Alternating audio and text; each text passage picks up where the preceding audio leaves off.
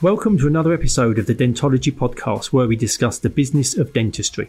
In this podcast series, we'll be discussing all the non clinical aspects of dentistry from goodwill values, finance, marketing, how to buy and sell a dental practice mindset, through to where you can invest your money in team management issues. My name is Andy Acton, and I'm joined by my co host, Chris Strevens. Let's jump straight into it sometimes we have guests on and, and you're not sure which way it's going to go, do you? You think, mm. you know, is this person going to talk? Are we going to get the content we want? Would it make a good episode?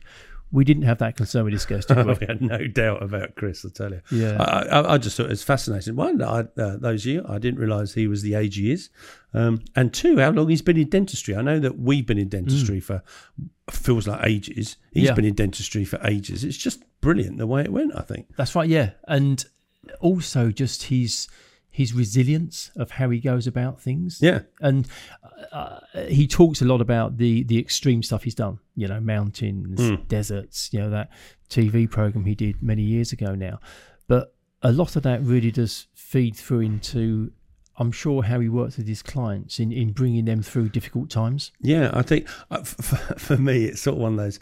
Uh, he's he's either a bit of an adrenaline junkie or he just likes challenging himself or whatever. But then there's this huge, massive irony in the fact he slides off his bike mm. at 15 miles an hour and breaks seven ribs, collarbone in four places, yeah, cracks his could have cracked his skull open, but and and cheese grated himself. Yeah. in a relatively innocuous when he's mm. done all this other stuff.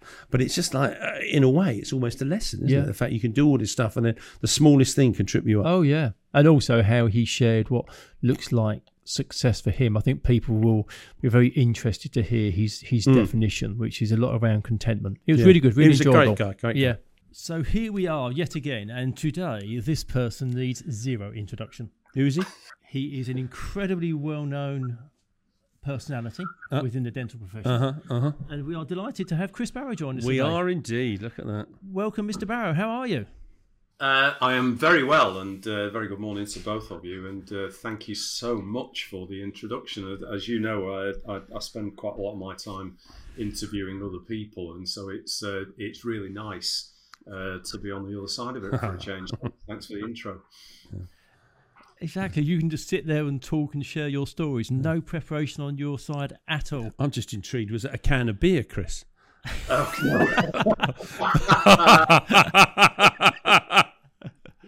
Uh, there we go. Oh, look, see, look for all of you who thought, for all of, of you who thought Chris at this time of the morning, because we are doing, and was having a beer, he's not. Although I could, I could, I could, have, I could very carefully have siphoned some home brew in there. Oh yeah, yeah, yeah, yeah, yeah. You could.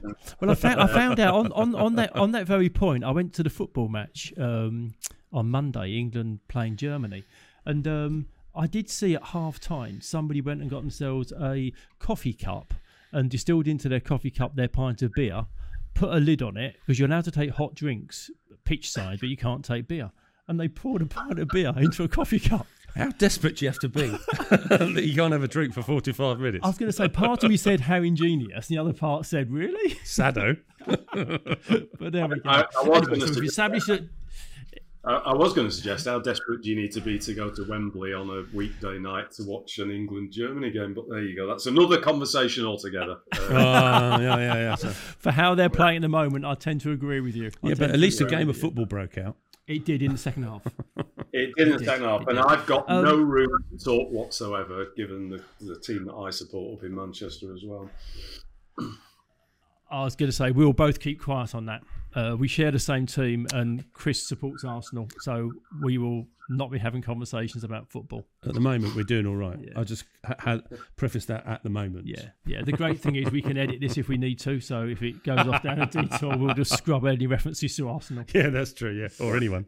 anyway, anyway, we should get on. We, we should, should, get on. So, Chris, um, thank you very much indeed for your time for joining us. We should start with checking on your well-being because you had a pretty bad cycling accident fairly recently, which I know you shared with people on on social media. But how how are you doing? It's a few weeks on now, but how's your recovery going? Yeah, it is interesting. It's such as social media, of course, that everybody knows. But uh, uh, but uh, I'm doing great, thank you. And uh, way back Good. when, on the uh, sixth of August, uh, first day back actually after a two week holiday in Greece, um, and we were out walking the dogs in the morning, and I said to my wife, not quite sure what to do this afternoon. I could have a two-hour siesta like we've been doing on holiday, or I could just get my bike out and go and have a ride for a couple of hours." And I said, "Do you know what? I think I'll get some fresh air." So isn't it funny how your life can pivot mm. on a very very simple yeah. decision like that? Uh, because uh, little did I realise that no more than 25 minutes and five miles later I'd be minding my own business, riding down a very quiet tarmac country lane at not a very great speed, I have to admit. And uh, uh, one second um, and one dinner plate size gravel patch later, the bike goes left, I go right, and uh, wake up uh, what was probably no more than about 60 seconds later, staring at the sky with four heads looking down at me, going, Are you all right? And uh, cut to the chase, seven broken ribs, uh, collarbone broken in four places, uh, most of the right hand side of my body cheese grated down the road. Six days in hospital, um, one titanium wow. plate where my collarbone used to be, and uh, the best part of about six or seven weeks off work. Uh, so should have had a siesta.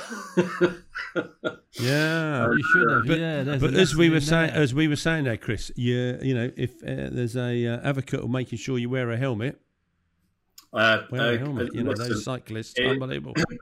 If they ever need a new ambassador for the wear a crash helmet every time you ride a bike campaign, it's got to be me. And I've kept my, my crash helmet as a memento because even though I wasn't traveling particularly quickly, even though there was mm. nobody else involved, uh, my crash helmet was totaled. And frankly, if if I hadn't been wearing that, I probably wouldn't be able to speak to you the way I am doing now. So you know, you've got to mm. count your blessings. Wow. And uh, I, I, am also going to take. I, I am going to take the opportunity of saying something that, that I do feel very strongly about, which is that um, being in the hands of the National Health Service during that period of time, you know, I've, I've been very, very fortunate to be a very well person for the majority, if not the whole of my life. And uh, I've had one or two, you know, knocks and bruises and scrapes, but there's never been anything to write home about. Mm. And uh, I, I, cannot praise highly enough the the first response team, the ambulance team, the A and E team at Wythenshawe Hospital, and the people that looked after me in the uh, thoracic unit for six days, and also the surgical team that have put my collarbone back together again. Um, the whole experience has just been something um, that I think we can be very proud of.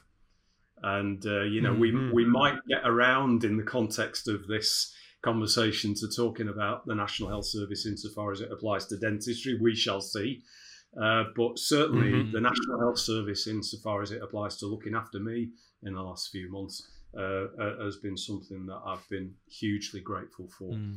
And um, it's nice. Here I, am. I think the I think A and E on the on the NHS side, I think the A and E uh, is yeah, really yeah. is incredible. Um, when when you need them, they're there. I, I was in Wythenshawe Hospital, South Manchester, on a Saturday. I arrived at about um, I arrived at about two o'clock Saturday afternoon.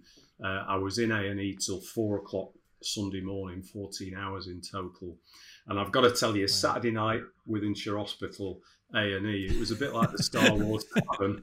Uh, and uh, I, and uh, again, I've got nothing but admiration for the team that work there. And uh, you know what? If if David if David Attenborough runs out of things to do television series about, you know, Blue Planet this and Blue Planet that, he just needs to go down there and uh, and sit and watch the variety of ways in which Homo sapien evolves over the years. It's been quite remarkable. it's a bit like those Darwin Awards, isn't yeah. it? You know, how stupid can you be to injure yourself? A 14 hour cultural revelation. Yeah. Oh my so, word. Chris, how did you find you're you're you're you're so full of energy and you're relentless in what you do. So how did you find this enforced period of rest? Did you embrace it? Did it frustrate you? Um, I, I, I um, I, I, it was okay. I mean, it, I am frustrated by the lack of physical activity because, you know, I've, i am I'm, I'm somebody who does a lot of physical stuff. Whether whether I'm running marathons, although I am now and I've enforced my own retirement from marathons because of injuries. Uh, but since I gave up running marathons, it's been all about the bicycle. and when it's not about the bicycle, it's about doing all sorts of other crazy stuff. And I was mentioning to um, uh, Chris before we came on the call that it's ironic uh, that in June this year, I was able to climb the highest mountain in Italy, Gran Paradiso, 4,000 meters.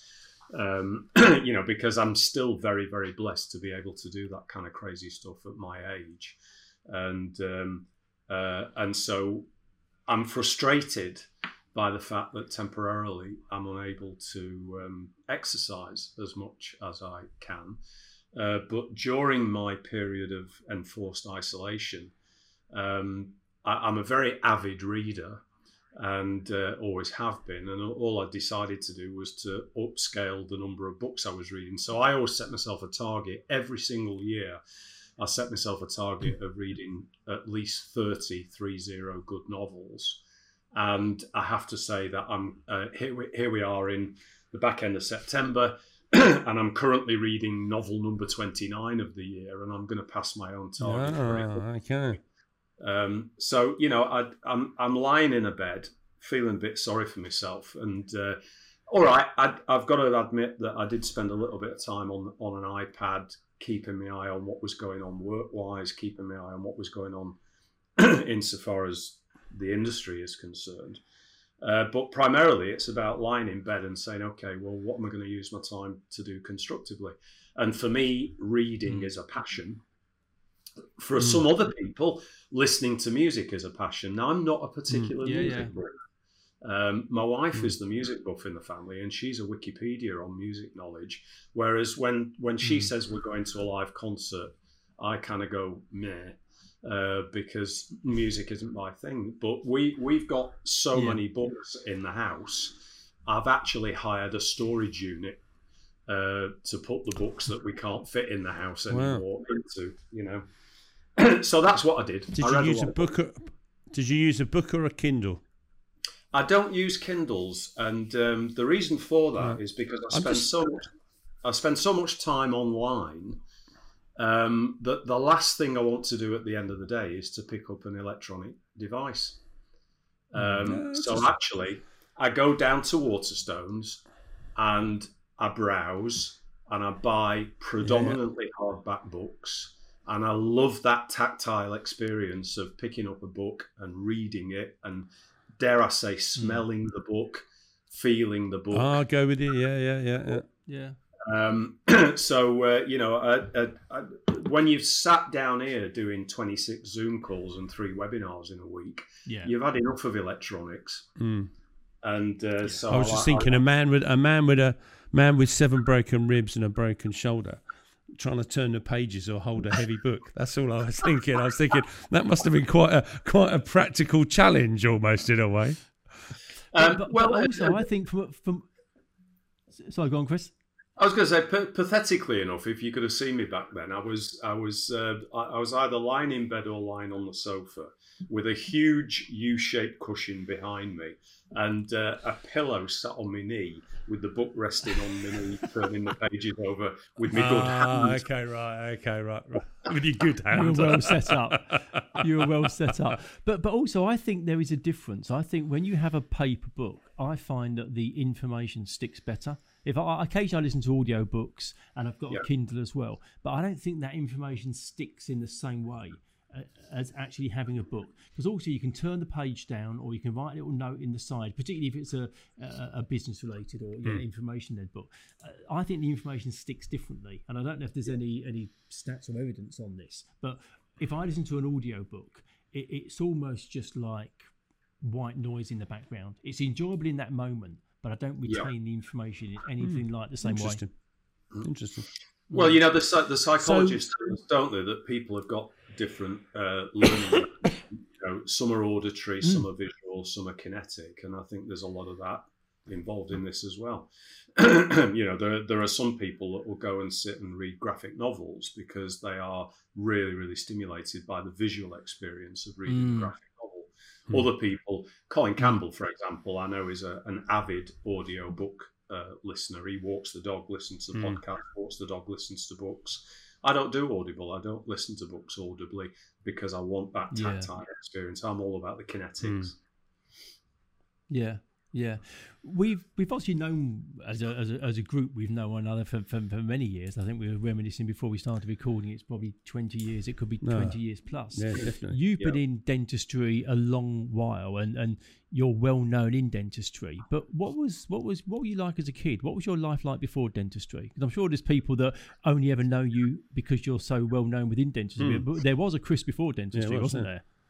Well, yes, there was, and and uh, uh, can I say that that um, I am um, rather dubiously proud of of the fact that this year I'm celebrating my fifty second year of full time employment. This month, in actual fact, um, it's fifty two years this month since I first got a full time job, and. Uh, And and what's interesting about that is that those 52 years are divided exactly down the middle uh, by the last 26 years having been about dentistry full time. Uh, but the 26 years before that, rather interestingly, of course, were financial services. Um, and so I, as a 16 year old school leaver, uh, with four and a half GCSE O levels, as they were called in those days. Um, Instead- GCSEs, bring them on. and uh, and uh, I, I joined an insurance company in St Peter's Square in central Manchester, which in those days was called the Friends Provident and Century Group. Um, day one, as a Provident. as a 16 year old school leaver. Um, I joined on the same day as another guy who subsequently became a very good friend, a lad called Steve Hyam.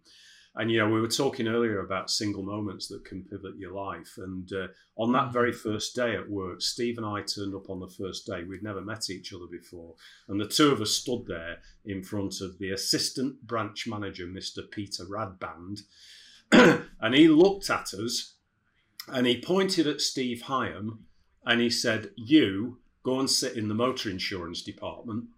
And then he pointed at me and he said, You go upstairs and go and sit in the life department. And from that moment on, um, our uh, part, partly our futures and our careers were defined. Steve Hyam subsequently became a loss adjuster and ended up running his own loss adjusting business in the centre of Manchester. I went upstairs to the life department and spent the next 26 years in financial services as office boy, administrator, office manager, what they used to call back in the day uh, life insurance inspector, uh, which was basically a technical rep for a life insurance company. Subsequently became a broker consultant for one of the early unit linked life insurance companies, Hambro Life Insurance, and then became an independent financial advisor in 1987 and uh, was, I have to say, r- rather proud, one of the six founder members of the Institute for Financial Planning who introduced Oh, fee wow. introduced fee based financial planning for the first time into the UK, 1987 ish, and then through to about 1996, where uh, at that point in time, I decided I decided really I'd had enough of financial services. Frankly, I was bored, and uh, I'd developed a client base of small to medium sized business owners. They were asking me for help in running the businesses. And so I decided between about 93 and 96 to move into business consultancy. And then accidentally tripped over and fell into dentistry and, and decided that that was a place I was going to spend the majority of my time. So, in terms of background, uh, half and half. Chris, financial how did you acc- how did you accidentally trip into dentistry? 1987, as an independent financial advisor, I used to do all my business by running seminars for company directors on how to put the money into director pension arrangements. So I'd have 100 people in a hotel room and I'd stand at the front of the room with a, with a flip chart and a pen because we didn't have any technology in those days. And I'd used to spend about an hour and a half doing box presentations on the flip chart. You can move your money from company A to company B, and company B is tax free. You might remember that kind of thing. Uh, signing up pension plans. One of the people who came to one of those early seminars was a fellow called Brian Gordon, who ran Crown Dental Laboratory in Chorley in Lancashire. Through word of mouth, between 87 and about 89, uh, I developed a lot of dental lab owners as financial services clients. Oh, and, wow. um, and in fact, um, in 1993, one of those lab owners called me and said, I need your help with something. And I said, What is it? And in 1993, he says, I've got a dentist who owes me £30,000 in unpaid lab bills. And I've sent him all sorts of letters saying, I need you to pay your lab bills. And he still hasn't paid me. So I've told him that he's got a choice. I either put the debt collectors in or I put Chris Barrow in to help him to try and sort his business out to pay my bills. And he's chosen you. Wow. So Wow. my first meeting with a dentist was that dentist, uh, who rather begrudgingly agreed to see me. I very quickly, I, I very quickly found out that not only did he owe his lab thirty grand, but he owed the Inland Revenue, he owed his school fees, and he owed he owed everybody else in town. In fact, the the guy was up to his neck in problems and debt. I spent two years helping him to dig himself out of that. Uh, partly, I have to say, by refinancing his house, partly by helping him to run his business profitably for the first time. My lab owner got his 30 grand, so I uh, obviously was top of his fan club. Uh, the dentist got Mhm. himself sorted out, and uh, that was kind of how it got started. And so you could say that my career started as a debt collector for dentists. um, What a, what a great way to learn, though, doesn't it? I mean, you were in at yeah, the ground floor, weren't you? I mean, flip. Well, and, and it, it was a very, very early um, realization that, first of all, uh, the dentist in question had not got the faintest idea how to run a business um, and, uh, and had never had any training. Um, uh, and secondly, also Which is still the case. Which is still the case today for many of them, isn't it? In terms of the training side of things, Yeah, isn't still- it? still the brutal reality. Yeah. And uh, I, can I also, and as an aside, uh, re, re, uh, just recall that it was shortly after that that I started approaching some of the dental schools uh, to say I'd be more than happy to come along and do some presentations to your dental students on managing their own finances. Um, and to say that I was stonewalled would be an understatement um, you know, broadly speaking, the response was that we're here to teach people dentistry. We're not here to teach them how to make a profit. Mm. And uh, so uh, the, the the dental schools unanimously slammed the door in my face, and uh, and I and I you know I'm I'm big enough and daft enough to take the message. I just walked away from it and thought, okay, well if the dental schools aren't prepared to teach them, somebody has, and uh, has to do it. And uh, I have to say that I'm very fortunate that although my business has almost exclusively grown through word of mouth, um, that dentist didn't refer me to all of his friends who were broke. Um, what happened is that the dental technicians I was working with, and also some of the early dentists I was wor- working with, started to recommend me to their friends and peer groups and so on. And that was how it got going. And it was slow, it was organic. Uh, it took me about three years to kind of transition into dentistry to the extent that I felt that there was enough in it for me to be able to do it full time. wow.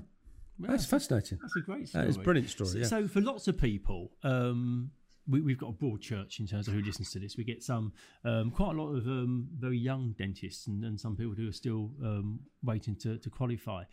You, you've got this this depth of experience of what dentistry looks like and has changed over those twenty plus years. What did it look like? What did those practices look and feel like back then compared to where they are now? What are the significant changes you've seen over, over those decades? I, I I described that recently. Somebody asked me a similar question recently, a client actually, and um, and I said to co- to compare and contrast the mid '90s to to where we are now in dentistry.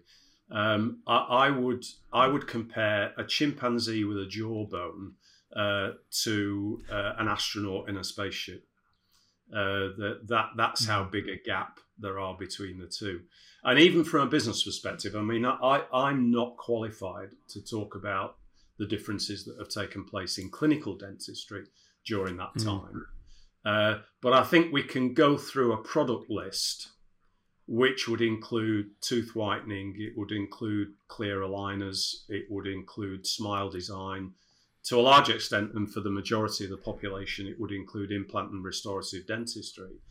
Uh, you can say that none of those exist, existed in the 90s uh, clinical environment. Uh, you know, dental implants was the preserve of the upper class, rich and famous people. Um, the, mm. the, the, ordinary working person would never have dreamed of having access to that. It was still drill, fill, and bill when I first came mm. into to the industry, even though I arrived four years after Denplan started and around about mm. the same year that Practice Plan started, it was the, the business was still predominantly drill, fill, and bill yeah. NHS. Mm. a lot of the, none of the technology existed. I mean, none of it. so mm. if, if you talk about digital workflow, you know, we, the internet didn't get turned on till 1995. so, uh, you know, so forget digital workflow.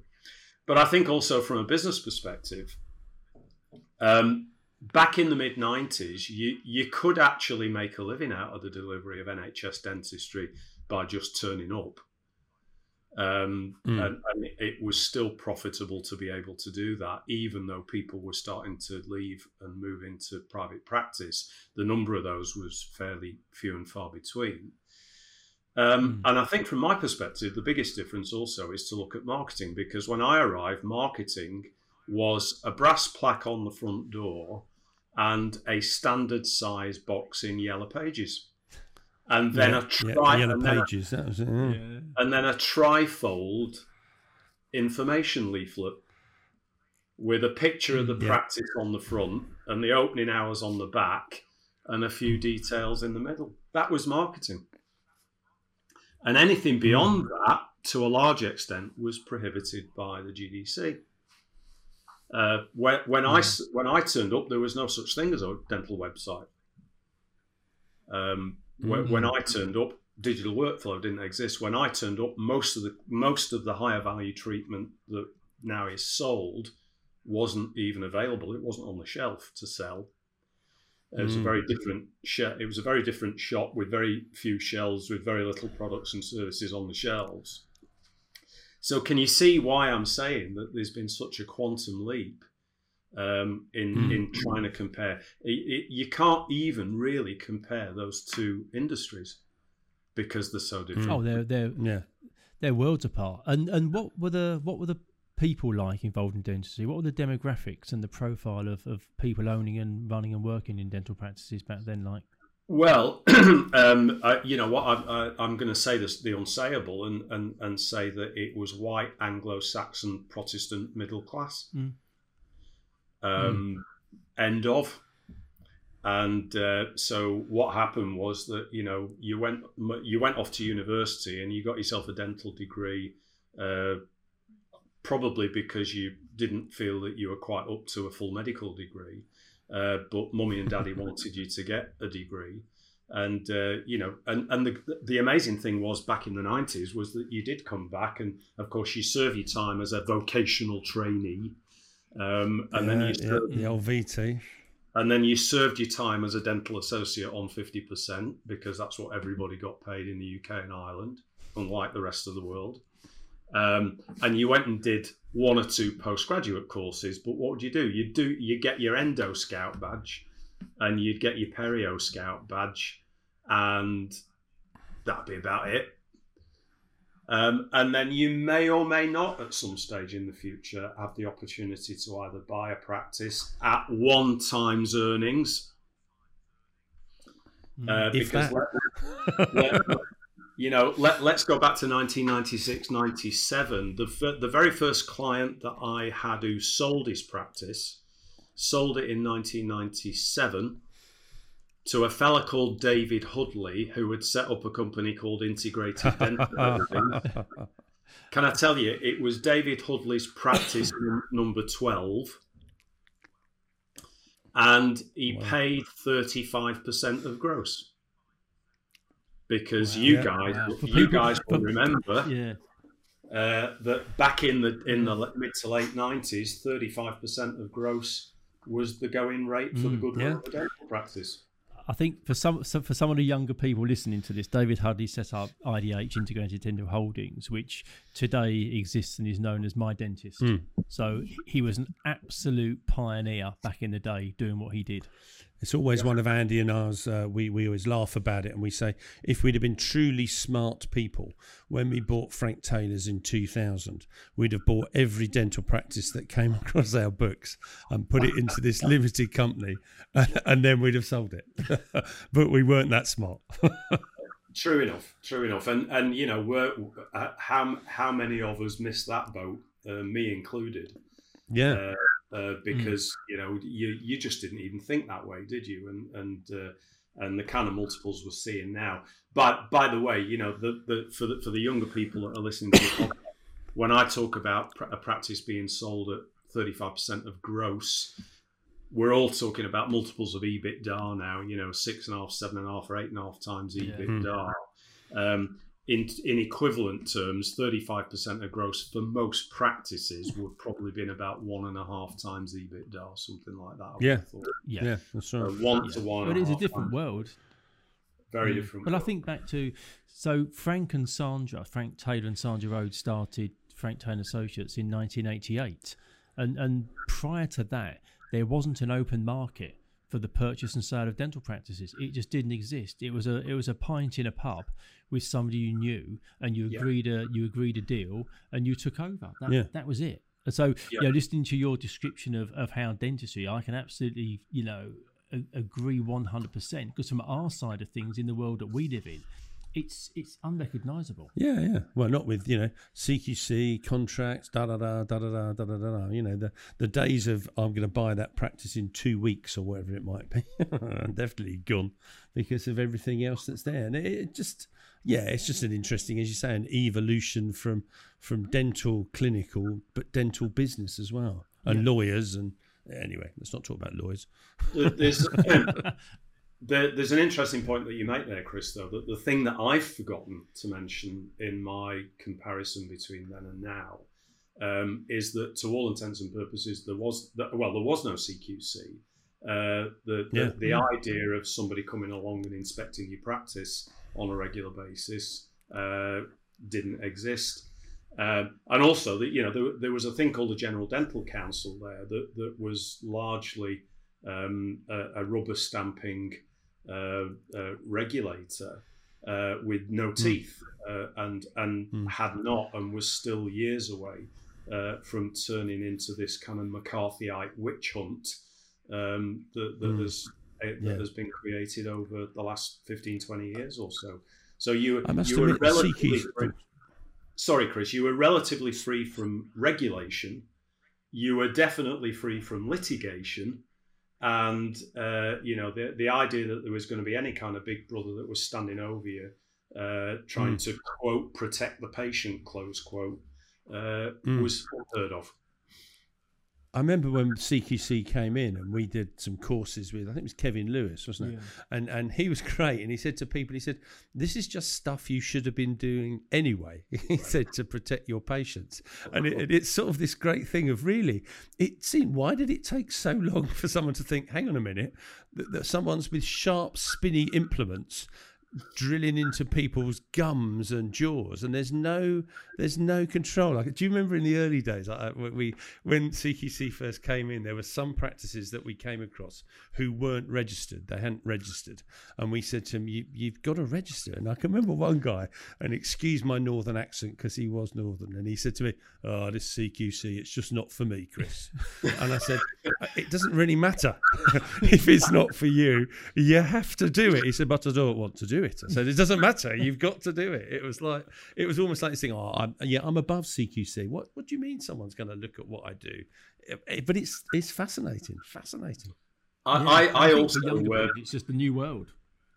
I, I also want to pay um, tribute in some respect to, to uh, all of those long suffering practice managers out there because I think it's also interesting to contrast the role of the practice manager circa 1995 uh, compared to what it's mm. like today. And, you know, uh, I'm certainly who's been on record that saying um, back in 1995, basically the practice manager was the mother superior, she was the ward matron in the practice. Uh, looking after the girls, looking after the rota, and looking after the supplies, and uh, and probably looking after the dentist uh, to a certain extent as well. Whereas the modern day practice manager, uh, I, I, believe it's almost like an MBA equivalent qualification to be able to handle finance, mm. marketing, customer service, hmm. compliance. Mm. Clinical governance, leadership, management, you know, just look at the scope of practice of that mm. role and look at how it's evolved over the years. I can see a few practice managers listening to this and saying, "Yes, and the bloody pay hasn't kept up with it either, has it?" But that's ah, yeah, yeah. Don't shoot the messenger.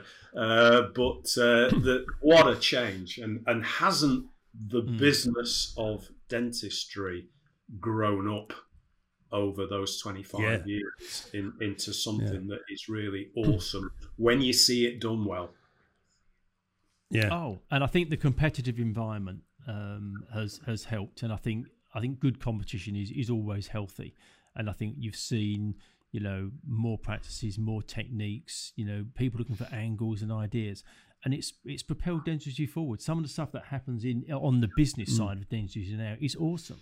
You know some yeah. of the tools and techniques. I think we saw, particularly through COVID, a real explosion of innovation of people looking to do new and different things.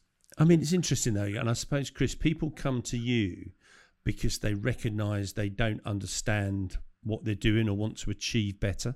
And we, we see lots of practices that our guys value.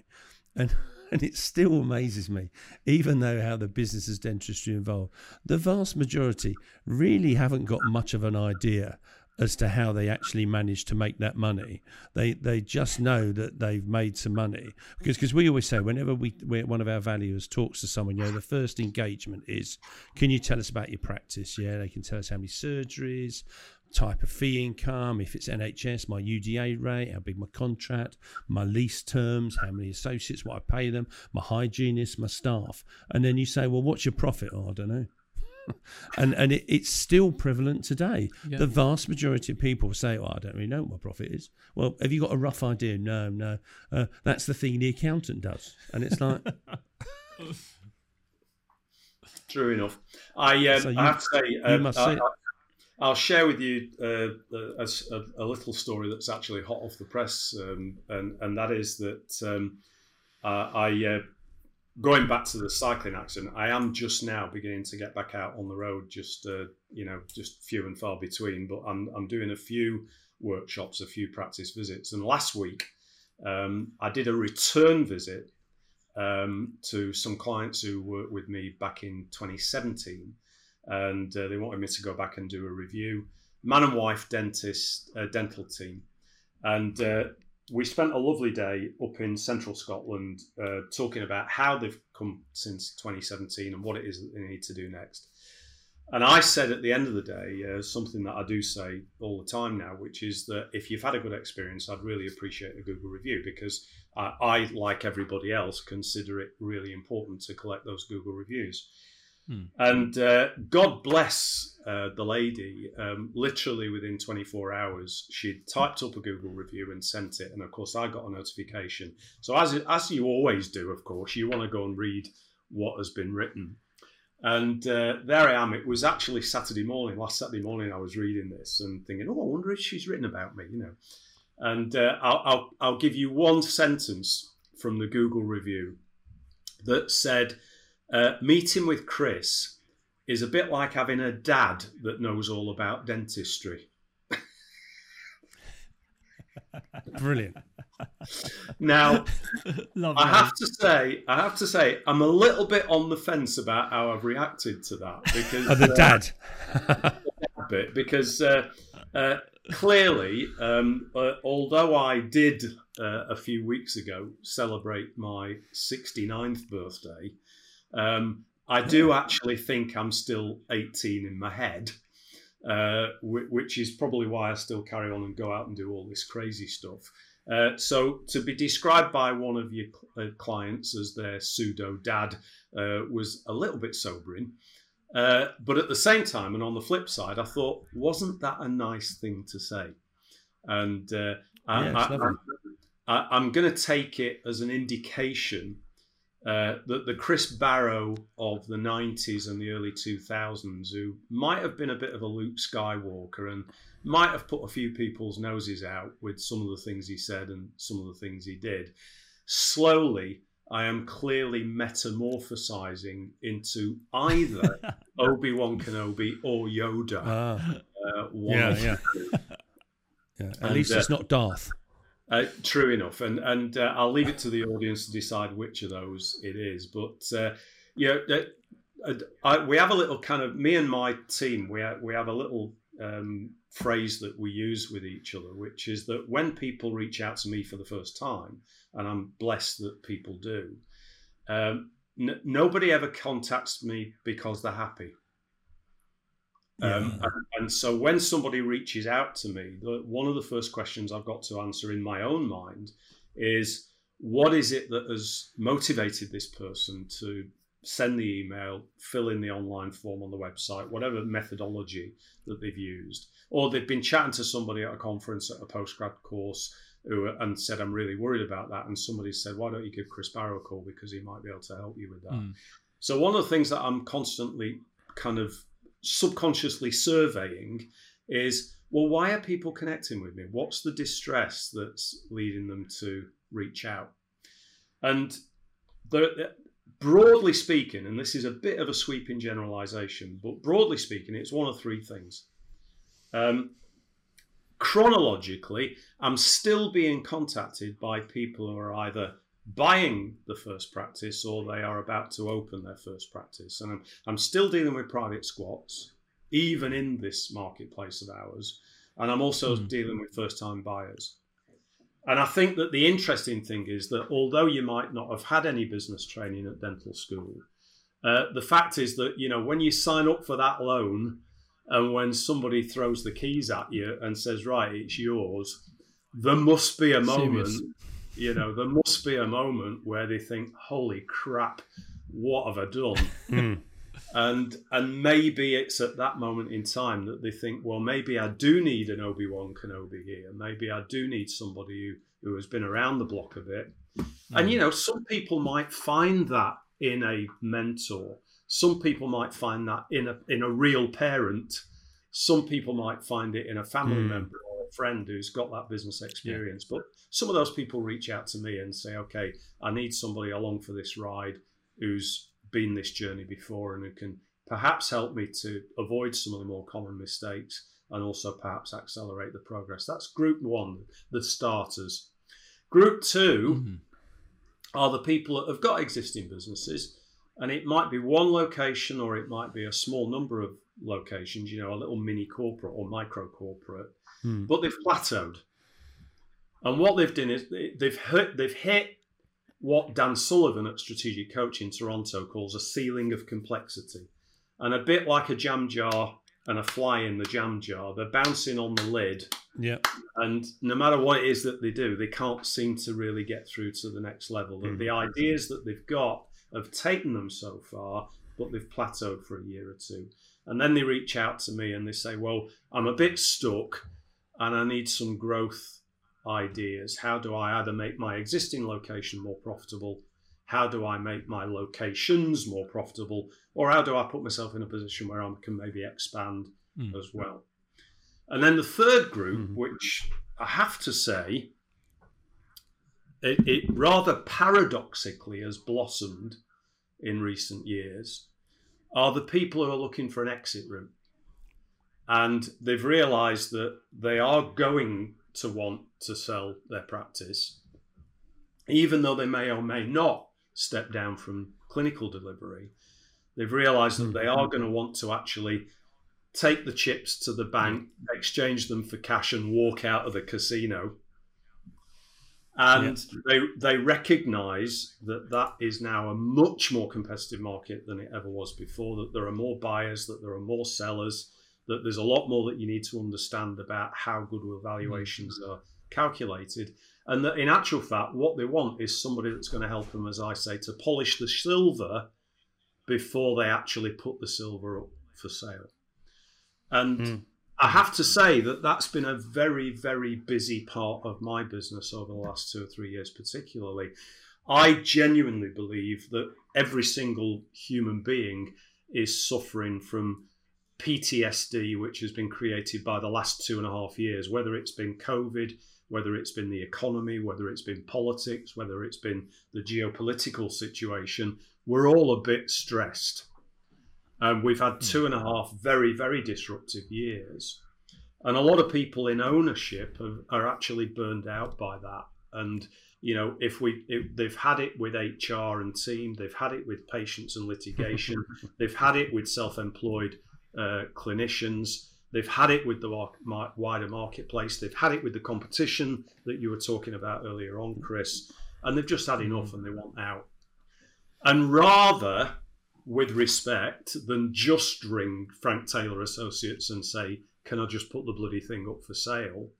Or rather than making the mistake of ringing one of the corporates direct and saying, Can you come yeah. and have a look at the practice and tell me what you'd pay for it? Because that is a, frankly, Gary Chapman will shoot me when he hears me say this, but you know, going direct to the corporate is a pretty bloody stupid thing to do.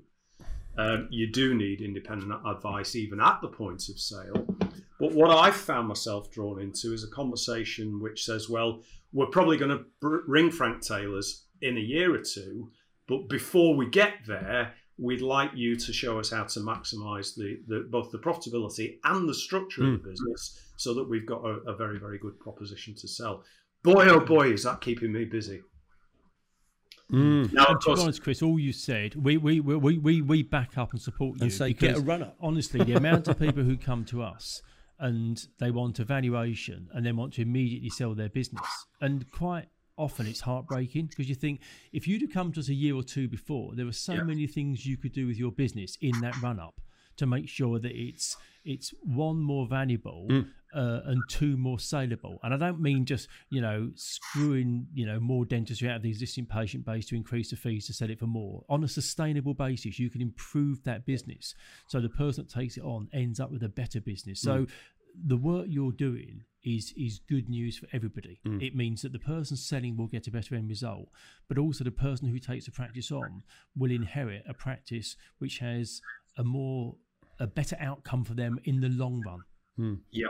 I think yeah. people forget that processes and and processes and policies and structures actually enhance value. You know, yeah. it's it's about repeatability. It's about saying to someone, "Look, this this is what we've set in mm. place. This is what it will deliver," and that takes away uncertainty, yeah. which means values impre- improved. As uh, but trying to get that message across is uh, is tricky because we we want when you know when we sell, we want a happy seller and we want a happy buyer because we want the buyer to be positive about us. And you know, mm. um, thirty years time when they come to sell it, I'll be dead, but uh, Frank Taylor's will still be here. but also, we've all joined up. It's a, but but it's an ecosystem, isn't it? it, it we are all joined up. Yeah, whether they're the the dentists, the labs, the suppliers, you know, the coaches, the brokers, whoever. If we don't all support dentistry end to end it will fracture, which isn't good for any of us. So I think that whole concept of supporting the seller as well as the buyer is just good for the future of the profession. Mm, definitely. And, and picking up on something you said, the, the, when, when we're talking about polishing the silver, we're, we're not trying to just squeeze the last pip of profit out of no. the business. What, what, what we're actually trying to do here is to create a business that is so well run um, that uh, number one, it's attractive to the buyer.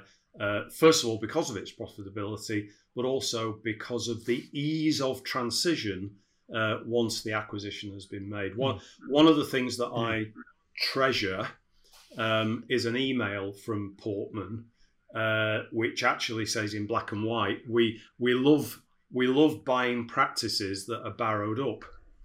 And the reason yeah. that we love buying practices that are barrowed up is because number one, there's less due diligence for us to do. And number two, once we've got the practice, we also know that we've got less tinkering to do with it because it's hmm. already mm. well run and it's already generating good profits. So it, it really is a win-win-win. Mm-hmm. It's a it's a win for the free, for the former owner. It's a win for the buyer, but it's also a win for the team and the patients as well, who continue to get good mm. levels of service and a mm. great place to work. Mm, definitely, definitely. The th- the things you said, Chris, give us an insight to what success looks like for your clients. What does success look like for you? What does it mean to you? Um, peace of mind is is uh, number one on my list. I I, um, I mentioned earlier that I, I celebrated a birthday um, um recently, and uh, I, am I'm, I'm going to hit the big seventy next year. And uh, both my wife and and uh, I've got five adult children um, who are all in successful jobs, successful partnerships. I've got a couple of grandchildren in there as well, and and the family have been uh, throwing at me. Number one, what do you want to do for your 70th? Because it appears to be a milestone. and, uh, and and the second question is, what it is but want? a number, sir. It is but.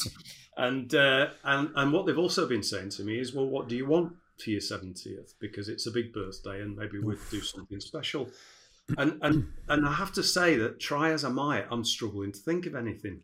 And um, I, I, I, and I, all right, I, will go back to what I said earlier. You know, 52 years in business, 69 years of, of age. I'm going to sound really, really boring, and I apologise in advance to say that you know I've I've I've done that part of my life where I need a flash car, and I now drive uh, a second-hand uh, mini roadster drop top uh, that costs a John Cooper Works mini roadster drop drop top. Uh, ah, see, John it, Cooper works there, Chris. It, it cost me 12 and a half grand cash and it owes me nothing. And I absolutely love it. And, uh, you know, I've, I've got through the stage where I, I, I don't need a flash car. I don't need flash clothes. Um, you know, I, I, I'm in jeans and trainers and tops all my life. Uh, suits now is weddings and funerals. Um, uh, uh, I'm in a situation where I live in a lovely home. Um, we've got everything we need around us in the home. I, have been taking 12 weeks vacation every year since 1996, and I continue so to do. Um, one of the things that I'm actually doing for my birthday is that for the first time, I'm dropping from a five day week to a four day week. Um, and I'm, and I'm doing that next year as a birthday present. And the reason for that is because I want to ride my bike a bit more before I die. And so uh, Monday's going to be a bike riding day. Ironic given the recent circumstances, but that, that was yeah. the overall plan. Um, you can eat yourself one of those trikes. oh my! Um, or, or, a mobility scooter, one of the two. Um, I was just thinking, safety. Safety comes first. Thank you very much. Um, so to go back to your question, what does success mean to me? Su- success, uh, success means to me that um, I, have got two healthy, happy granddaughters, and one hopes more on the way. Success to me means I've got five children who are all in successful relationships, and they've all got relatively successful careers. Some of them earn more than others. Some they all got very, very different jobs from each other, but by and large, they're all doing okay. Success for me means that I could not be any happier with my marriage and with the relationship that I've got uh, with Annie. Uh, success to me means that, interestingly, 99.9% of my friends are in dentistry. Um, we had uh, we had a street party for the Queen's Platinum Jubilee, and my wife had to introduce me to my neighbours because I didn't really know who they were. Uh, because uh, because my friends are in dentistry, uh, some of my mm. best friends are in dentistry.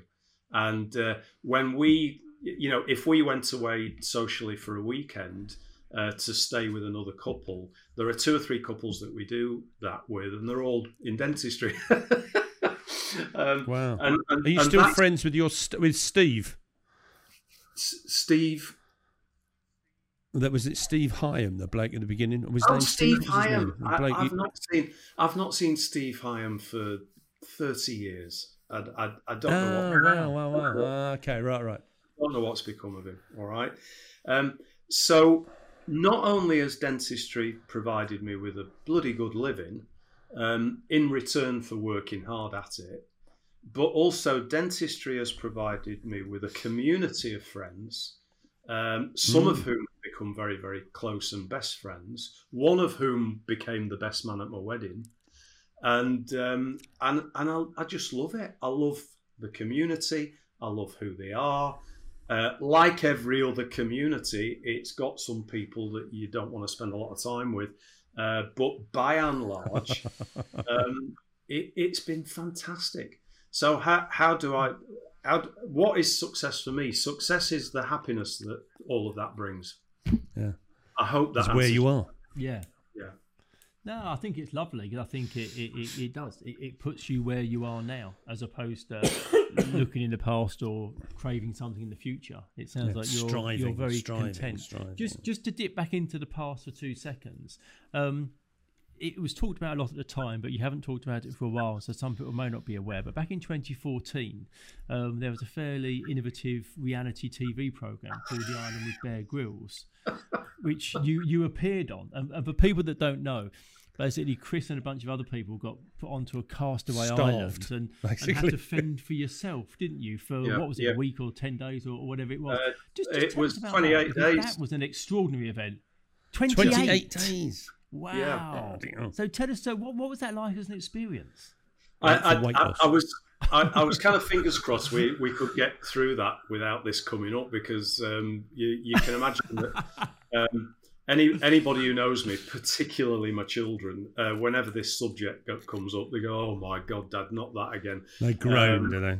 So, so if there is anybody out there that, that is left, um, they, yes, they can, they can tune out now. They can, yeah. The, the, the next two minutes you don't need.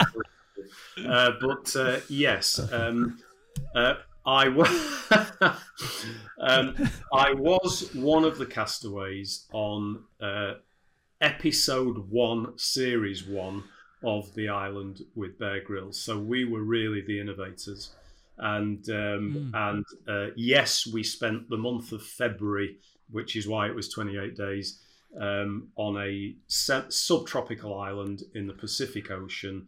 Uh, for those who always ask, there were no cheats. We didn't have any food. We didn't have any uh, drinks. We weren't given any firelighting equipment. We were given very little um, uh, in in terms of survival kit. And uh, 13, uh, 13, British men uh, were dumped on um, into a mangrove swamp, swamp on the first of February. We were left there for a month to fend for ourselves. And uh, and what do you need to know? you need to know that I went on at 11 stone 10 and I came off at 10 stone. Uh, you need to know that the 13 of us lost 20 stone between us in the first 10 days. Um, and that's because we were surviving for the first couple of weeks on about 250 calories a day, uh, which was largely snails and coconuts. Um, after two weeks, we learned how to fish, and we were we were able to supplement our diet up to about five or six hundred calories a day with some of the fish that we caught. Uh, but it it was t- it was a tough call. And um, I learned something about leadership, I learned something about teamwork. Uh, but of course, mo- most importantly of all, I learned something about me and um, what I, what mm. I learned about me. And it's kind of ironic, uh, given what, what happened years later with COVID. Uh, what I learned about me is is that I'm resilient. Um, that that uh, you know, some people have called me Mr. Weeble. That no, no, matter how you knock me down, I just bounce back up again. And um, and uh, all 13 of us survived that experience. And the interesting thing is that of the subsequent um, further series of that particular show at the Island with Bear Grylls, I think it ended up with about nine series um, in the UK, and also it's been remade around the world as well. And to this mm. day, we are the only group where everybody stayed till the end. Uh, to this day. Wow! And, uh, we're, we're are you still in contact with any of them, Chris? Yes, we are. We we have a WhatsApp group, and uh, we stay in contact with each other. Brilliant. And uh, we've got our ten year anniversary coming up very soon, and uh, the, the, there's a rumble wow. in us having some kind of a party. I'm not quite sure. It might be in a bush shelter in Aberdeen or something, but uh, um, we'll we'll see. Uh, uh, it was a great experience. It was a great experience, and So, um, so, so to still be in, so, so still be in touch. Then it, it sounds like there wasn't any kind of William Golding, Lord of the Flies moments. It sounds like Uh, you, quite the you sort opposite. of Um, on. No, quite the opposite. With a, with about a week to go, we'd split into three cliques, the thirteen of us, and it was demographically based. All the lads under thirty Right. stayed together. All the lads thirty to fifty stayed together, and there were three of us, four of us that were fifty to seventy. One of the guys was seventy years old when he did it, interesting. and uh, yeah, interesting. and, yeah. and us, us old wrinklies stayed together, and we weren't speaking to each other uh, because we were all so pissed off with each other.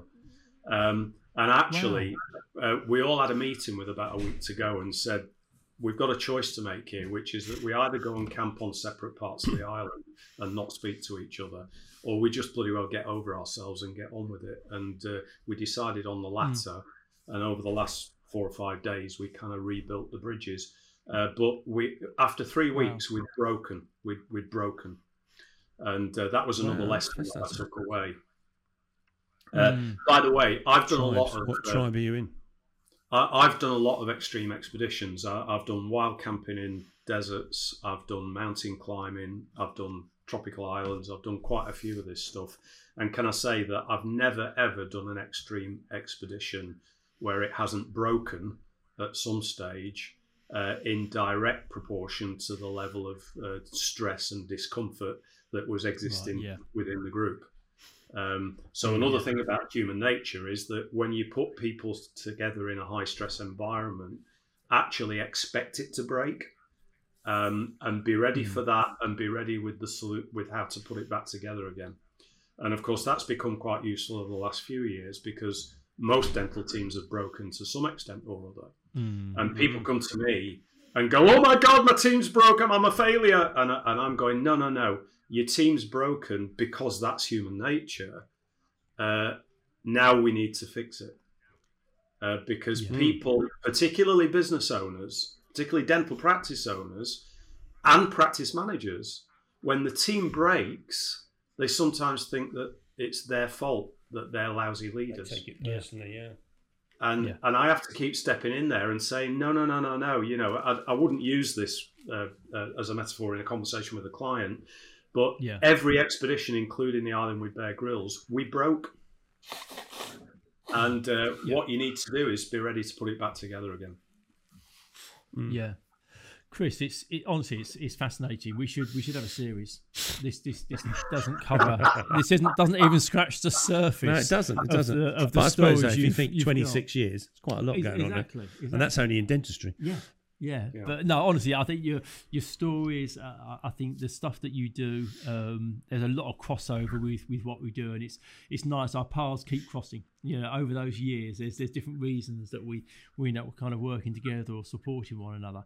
We we always finish up in the same way. We always ask our guests the same two questions, and the first question we like to ask is if you could be a fly on the wall in a situation, what situation would that be, and, and when would it be, and who would you be with? Yeah. Um, now I, I'm going. I'm going to say, for the sake of the audience, I, I was primed with this question, and so the, the response I'm giving Yeah. you is not off the cuff. I, I have given this some thought, and it, I'm going to give you a rather unusual answer. Um, but I, I would like to be a fly on the wall on the 8th of June, 1924, at the top of Mount Everest. And the reason for that is because I Ah. Is because I've had a lifelong fascination with mountain climbing and mountain climbers. And one of the great unsolved mysteries of climbing is whether or not George Mallory summited Everest in 1924 uh, with Irvine, his, his climbing partner. Mm. And although both of their bodies have sadly been found, um, there remains still no um, clear evidence as to whether uh, Mallory actually became the first man to climb Everest and not uh, Edmund Hillary in the year that I was born, 1953. And I would love, and by the way, if you ever read the story of, of Mallory and Irvine's expedition, there, there are some enigmatic clues that would suggest that maybe they did make it, uh, but the climbing community is divided about that. And I'd love, I, I, clearly wouldn't love to be stood on the top of the mountain with them. No. Uh, because the overwhelming balance of probabilities is that I would have died like they did. Uh, but I'd love to be able to kind of be in a little bubble and just see whether he made it. So oh, there's my that's, that's, a, that's, a, that's a great one. Yeah, that's a great one. I um on on that I recently listened to there's a there's a podcast high performance podcast, and last week they talked to Kenton Cool the climber, and yep. some of the stories he tells about yep. extreme climbing it's yep. just ridiculous. The situations these guys find themselves in it's off the charts. Yeah, yeah. Off the charts. I never understand the guys who do free climbing with no ropes or anything. I no. just think you are completely mad. Yeah, yeah. oh, it is. yeah, yeah. And our, and our follow up question, Chris, is if you could meet somebody, you were given the opportunity to meet anybody you'd like to, who would you like to sit down with a glass of red wine and have a chat to? I, I, I struggled with this one, and the, and the reason I struggled with this one is because I've probably got hundred people on the list, and um, mm. you know it's so so so difficult. I'm going to mm. allow I'm going to allow myself two answers if that's okay. Okay. Okay. And, no problem uh, at all. We'll just edit out uh, one of them. and, uh, and, and, thank uh, you. Good night. and uh, my, my, my, my, first answer is kind of a generic answer, which is that I, I mentioned to you one that I'm an, I'm an avid reader. And uh, I mm. could write a list of 100 novelists that I would love to sit down and talk to.